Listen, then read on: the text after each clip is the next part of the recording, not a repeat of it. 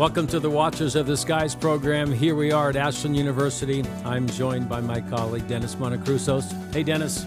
How are you, Carlos? It's April 1st. It is. You're the greatest place on the planet right here at Ashland. It's snowing this morning. That's the fools, right? so the joke's on us. Hey, but we're joined also by some talented young people. As a matter of fact, Stephen Strucky right here in this camera. I was walking through the quad and I heard someone scream, Strucky. It was him, so his nickname stuck. Cade's running the show, Bryn and Brandon also helping us out. You know, just this week, Dennis, I'm thinking about the people who've been on our campus who I hope are reflective of our commitment to free speech, the sort of diversity of thought that's going on on campus. One, a friend of yours, Christian Miller, was here earlier this week. His message was not so encouraging, right? He talked about his research on virtue, and uh, Dr. Miller said, listen, what do you all think about? So, our listeners, we can ask them this quiz that he began with. Mm-hmm. He said, uh, Do you think that most of us are, we lack virtue? We're kind of on the lower end of the spectrum. We're kind of a mix of vice and virtue. Or are we generally pretty good people, right? And so, boy, the people polled in that audience were pretty much all in the same place. I'll give our listeners a moment to, to vote. What do you think? Well, Dennis, how did that turn out for us? Not virtuous. Not virtuous. Yeah. We were well down. Uh, he, he, talked about this right. experiment that's done where someone is filling out a form, and let's say we're both filling out a form. You're in on the secret, right? right? I'm not. I'm filling out this form, and I hear it in the other room, someone's fallen. Something's on top of my legs broken. Help! Help! Now, if you do nothing, right. only seven percent of people sitting in my seat do anything. So I was challenged by his uh, thoughts. Yesterday, we heard Michael Roizen you know, who was the chief wellness officer at the Cleveland Clinic, has been for years, written on health. He actually gave an encouraging talk, unlike your friend uh, Christian Miller. Uh, Dr. Roizen pretty much told us that if we can live another decade, that we're going to add 20, maybe 40 years to our lives, and that uh, despite the fact that we have a centurion, as she was referred to, a 100 year old woman, we were celebrating Lucille Ford in the audience that it's not going to be so atypical. I just heard that a baby born in America today has a 50 50 shot uh, of living to be 100. So he heard that opinion. You know, but we, we also heard from someone who talked about reading the Bible improperly, where he lectured about God told me uh, uh, that this was the right way, something along those lines. And he talked about the civil rights era, where particularly conservative, white, Southern Christians were reading the scripture in a certain way, something this is not foreign to either one of us, that said God wants us to be separate. It's clear that that's what his, his uh, desire was, and we misread the scriptures and tried to continue the awful segregation and separation between the races, the last thing that God has called us to. Right. Even using a phrase like every tribe and every tongue, showing that there will be tribes and tongues, so that's what God wants, versus therefore there is no Right. No, any longer any uh, Greek, Greek nor free, Jew nor Gentile, and all the rest. Well, that's what's happened on our campus just this week. But we were watching the skies and read this article that talked about this phrase. You knew this phrase. It's it's not safe for work. NSFW. And I again, as I'm clearly a troglodyte because I don't. Uh, I wasn't aware of this phrase before reading this article, but it's framed by someone named Bryan Caplan. You were familiar with his work. Tell our listeners more about Bryan. Right. So he's an economist at George Mason University, has a, a bit of a libertarian touch to him. One of his most famous works is one you're not going to be terribly fond of, nor will I for that matter, where he is arguing, at the very least, that education is overrated, or right. the, referring to four year universities. Yep. So he's one of this growing movement of people who think that for, for some people, certainly academia is right. For others, it would be better for them to, let's say, go micro credentialing with, uh, as, as Senator Portman would have us yes. do.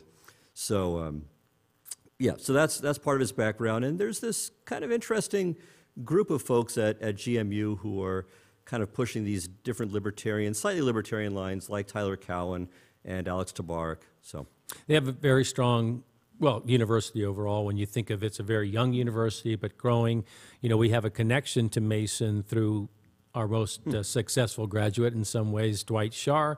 He has a named okay. school there, extraordinary school of uh, politics and political science at, at Mason. I didn't really know Caplan's work before this piece in particular. I've read some of his uh, pieces subsequently. definitely a, a thoughtful y- young man. I think one of the things that I would say is because he takes an economist's view of value around education. Of course, I guess I have to say this, but you know the many other values that are inherently part of a great college education that wouldn't be picked up or maybe not valued at the same level. But in this article, he talks about love is love, and then uses a definition from the Urban Dictionary, and I'll quote it here. It says, "quote a phrase meaning."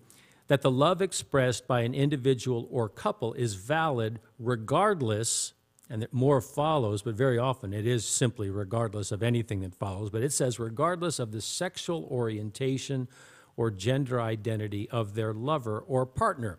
And I'm going to take a little sidetrack as I'm often uh, want to do, but I, I, I think I hear this phrase so often, right. right? Love is love. We don't question love, but we've always questioned love. One of the things that even the Urban Dictionary leaves out is not regardless of the sexual or how about not regardless of the marital status? So there's one right? Is it okay if one is married? Right. hey love is love.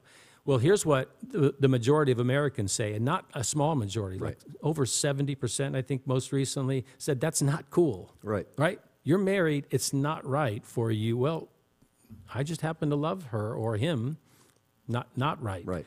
So here we go. We're pushing back against, uh, we're not just watchers of the skies. I guess we're trying to be meteorologists too at the same time. But I, I, have to admit, Dennis, that's one that has always struck me as unfair. I think about young people who are vulnerable to predators, mm-hmm. right? And is, is it that okay? You know, I actually recall, and this is years ago, that there was a group who was lobbying to reduce the age of consent, consent in America, which, as you know, it varies from state to state. Right. New Mexico, I think it's 16. Other hmm. states, hmm. it's it's that young. Their phrase was "sex before eight, or else it's too late." Yeah. I mean, literally, they, they should be in prison. The entire I, group. I assume this is NAMBLA you're referring to. I think that is yeah. right. Yeah. You know, I don't think our listeners are aware of, and maybe we, you know, we don't even want to want to know that such uh, predators exist. But to me, it's calling out that love is not love, that, right. that we have to be a bit more judicious when we use that phrase. And well, objective, I would say. Objective. Right. So, yeah, it's that there, if there is such a thing as a genuine human good, then it's not just going to be a matter of feelings, that there has to be the, the, the, the objective, let's say, good of that person, of, right. of the, the object of the, of the love or supposed love that's at stake. So, if you're loving, if you love somebody, but in fact what you're doing is hurting them, then it isn't love. Right. And that would certainly be the case with, with um, pedophilia and, and that sort of love, right. supposed love. Exactly. I, I, and maybe for another program, we'll talk about the power of virtue that we once thought about in the West. You know, I think about uh, Milton, for instance, in uh, his writings, and talking about the power of virtue. And too often, virtue was linked to virginity and only for women. But this idea that there, there's a power that comes with virtue, the kind of virtue that you just referenced, that right. love is not willy nilly, yeah. but is always considering the other first. But you know, he takes a very different perspective here, Caplan does, and talking about workplace love and basically saying that the research is rather remarkable here, where men and women, particularly men, are fearful of engaging in relationships in the workplace. Maybe help our listeners understand what, what he's getting at when he talks about this danger and this reluctance. Right. So there's this kind of catch 22 where the, the law is that you, if, if you are responsible for creating a, a hostile workplace, yes. right, then you can be censured in various ways. Well, let's say you're interested in somebody and you think, I'd like to go out on a date with this person. Well, if that person finds the, um, the request unwanted, well, it's an unwanted sexual advance. Right. And so then that person has created a hostile environment for, the, for his coworker.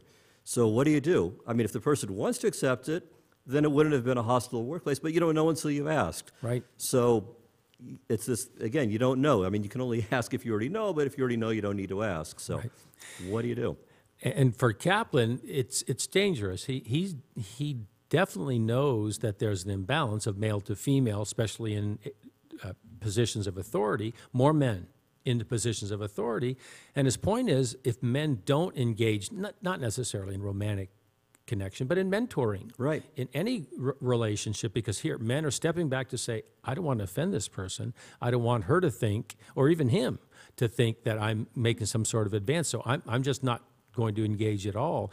From his perspective, it will really lead to a lack of leadership. He knows that there, we need more women in leadership, but that that requires some engagement. That requires men to be intentional to say, "I'm going to help you advance your career and advocate for you in all of those things." And how do I do that? You know, one of the things he points to, and he's right in this, I think, Dennis. It's it's not. It's difficult in that how how does one object if your boss is a jerk? Right now, it's it, you know, the sexual thing is one thing, but it, it's tough. You know, if you want people are people are pretty much at will employees i guess is my point right so we have this tension that inherently exists in another article you know caplan says there should be an anti-jerk law for all bosses and you know his point is well it's maybe a bit amorphous you know we'd all think our right. bosses are jerks perhaps but he said, you know, it at least would put people on notice that it's not okay to be a jerk in the workplace. But the reality is, if you don't like it, quit, has kind of been the phrase. And now it's if you don't like it, sue. And I think that's one of the things that Caplan dials in on is that we're in a very litigious society. And so now what we have is this strange separation where bosses simply are not talking to coworkers. Certainly, if there's a gender or power disparity, you know what, I'm, I'm not even going to ask. And perhaps there's a, a deeper issue here. Well, there, there are a lot of things that could be said. I mean, what, I think another one of his articles, he um, recommends that we have more of a society of manners, that rather than having this kind of legal framework which can be stifling. That if, if it was a simple, simply a manners approach, it would fix things, but unfortunately, the laws are such that it's, it's not going to, to be able to be done. I think I saw a piece that he linked to. In, in, from one of his links, and there is another link. Okay. It went to a piece by Richard Hanania. Hmm. And Hanania was referring to, um, it was more on woke issues, but he said something to the effect that wokeness is just basically the law, uh, is, is, let's say, civil rights and, and the case law based on civil rights legislation for the last 50 years. And I think there's some of this too, that just the, the legal framework that's in play, it, it just it forces certain behaviors. So it's not that, I mean, so you joke about an anti-jerk law, but but that's the problem, right? We right. need a law on top of the laws to right. try to undo the laws, and it's just difficult to kind of fix this, right? So the, the legal the legal framework is such that you have to be just so extremely careful uh, that even if even if what you're doing has nothing to do directly even with that original law, uh, just the way the law develops and gets applied, right? So if, if equal protection, let's say, clauses right. are interpreted in such a way that even if the original point of it had to do with, let's say, women's rights to vote or, or African Americans after slavery during Reconstruction, right, protecting their rights, and, and then with civil rights protecting, again, their rights to vote and so on, it can be applied in, in situations that are far from it. And again, it produces these kinds of stifling effects. Well, it's interesting. I think some of the research he points to is he says we place such an emphasis on this post Me Too society, mm-hmm. right? And the idea being that since Me Too, this movement that has brought to, to light this sort of collective concern around the way women have been treated, particularly sexual obje- objectification and other issues related to that. But he says here's what the research indicates that even pre Me Too, after Me Too, the amount of issues regarding sexual harassment in the workplace they're still fairly minor. Hmm. And he says that bosses probably don't have as much to fear as they think they do. That the research indicates people generally don't just out of thin air say, hey, you know what, he or she was oppressing me or, you know, in some way harassing me. That we, that bosses should feel a greater freedom because the research indicates it's, it's really not a problem. It's been magnified by the press. Right. It's not an issue, and, and bosses should feel more freedom around these issues. Well, I think he says that initially, but then he, I think, dials that back. Because what he says is even if, let's say, the odds of a particular claim of harassment are low in any individual case, right? The more, the more instances there are, the higher, of course, the odds are going to be. Plus, it's, it's let's say, expected value, right? So, yeah, the, the odds of this, right, okay, so Pascal's wager, in effect, is what this is. All right, help Right. us understand. So, okay. We, we So, know it, but Yes, so, so Pascal's wager, pa- Blaise Pascal was a, a French mathematician and philosopher, Philosopher. in the 1600s. And in his famous book, The Pensées, he says, you should bet on God. So he, he, he gives reasons to think that Christianity is true. But suppose you, you read all this and you think, well, gosh, I don't know. It still seems to me, let's say 50 50, that God exists and God doesn't exist. So why should I be a, a religious believer? Why should I be a Christian in his case? And he says, well, here's the thing if atheism is right, big deal, right? So Right. maybe it's a little bit better in your regular life, in your earthly life, but you're dead, that's the end. If Christianity is right, hey, you, you win big, right? So if you become a believer, fantastic. You know, so even if life might be a little bit worse as a Christian than as a non-Christian, we don't know that, but let's say that's true, maybe even a lot worse, but because the payoff It's is worth so the much wager. greater, it's worth the wager. So that's an oversimplification of the wager, but that, that's the, the gist of it. So I think Pascal is giving kind of an, an- I mean, uh, uh, Caplan is giving kind of an anti-wager for, for these bosses because, yeah, maybe the, the risk of any individual interaction, the odds of your being accused of behaving badly are low, but first of all, enough of these tries, but the, the, the payoff is so bad, right? So if I don't if I don't engage in mentoring, then okay, you know, maybe I won't win boss of the year. But if I do, and one one of these interactions in a hundred goes goes south, my reputation is dragged through the mud. I'm fired. I'm I'm I become um, you know an outcast in my in my field. I, I lose everything. Yep. No, it's a good clarification. I, I guess I should say that the research that he provides indicates that bosses should be perhaps less reluctant than they are. But you're right. He does go on to say the the threshold for evidence is also very low, and so the risk still remains high. And from his conclusion and what the research is showing, it's particularly why it hasn't changed. Right. And I think when I think about it in a collegiate environment, it is very different because we try to have a pretty flat structure, but the very inherent nature of shared governance indicates that there are people with interests that can be competing. Mm-hmm. Certainly, we've had the relationships between students and professors, right? That's another one where we often see uh, some some particular issues. But certainly on a college campus, we have to monitor these kinds of things very carefully. And you know, Title IX issues have certainly arisen, and overall, we have a greater sensitivity, which I think leads to a healthier environment. Well, these issues aren't simple, Dennis. You know, when we uh, watch the skies, we certainly know that, you know, people like Caplan, I appreciate the fact that he is bringing to mind some of these difficult questions. I feel like the relational elements that COVID impacted, right? So here's another one where I'm feeling like there's this surge, collective surge in our community to want to be together again, to want to interact. I think even just this week, some of the events that we mm-hmm. talked about, it just felt great to Right. be together. And yet, having this sort of shadow over us that uh, is lit- this litigiousness, this even this idea of I'm not even sure how to, to act. You know, we do a pretty careful job on campus of training people around sexual harassment. You know, how far is too far and crossing the line. But I think people aren't feeling particularly supported in lots of ways and feeling like it's just not even worth the effort. And I'd rather not take the chance. And I think that's what Caplan's getting at. Right. And again, it's a pity, in at least in, in general, because that would be the natural place for people to, Sure.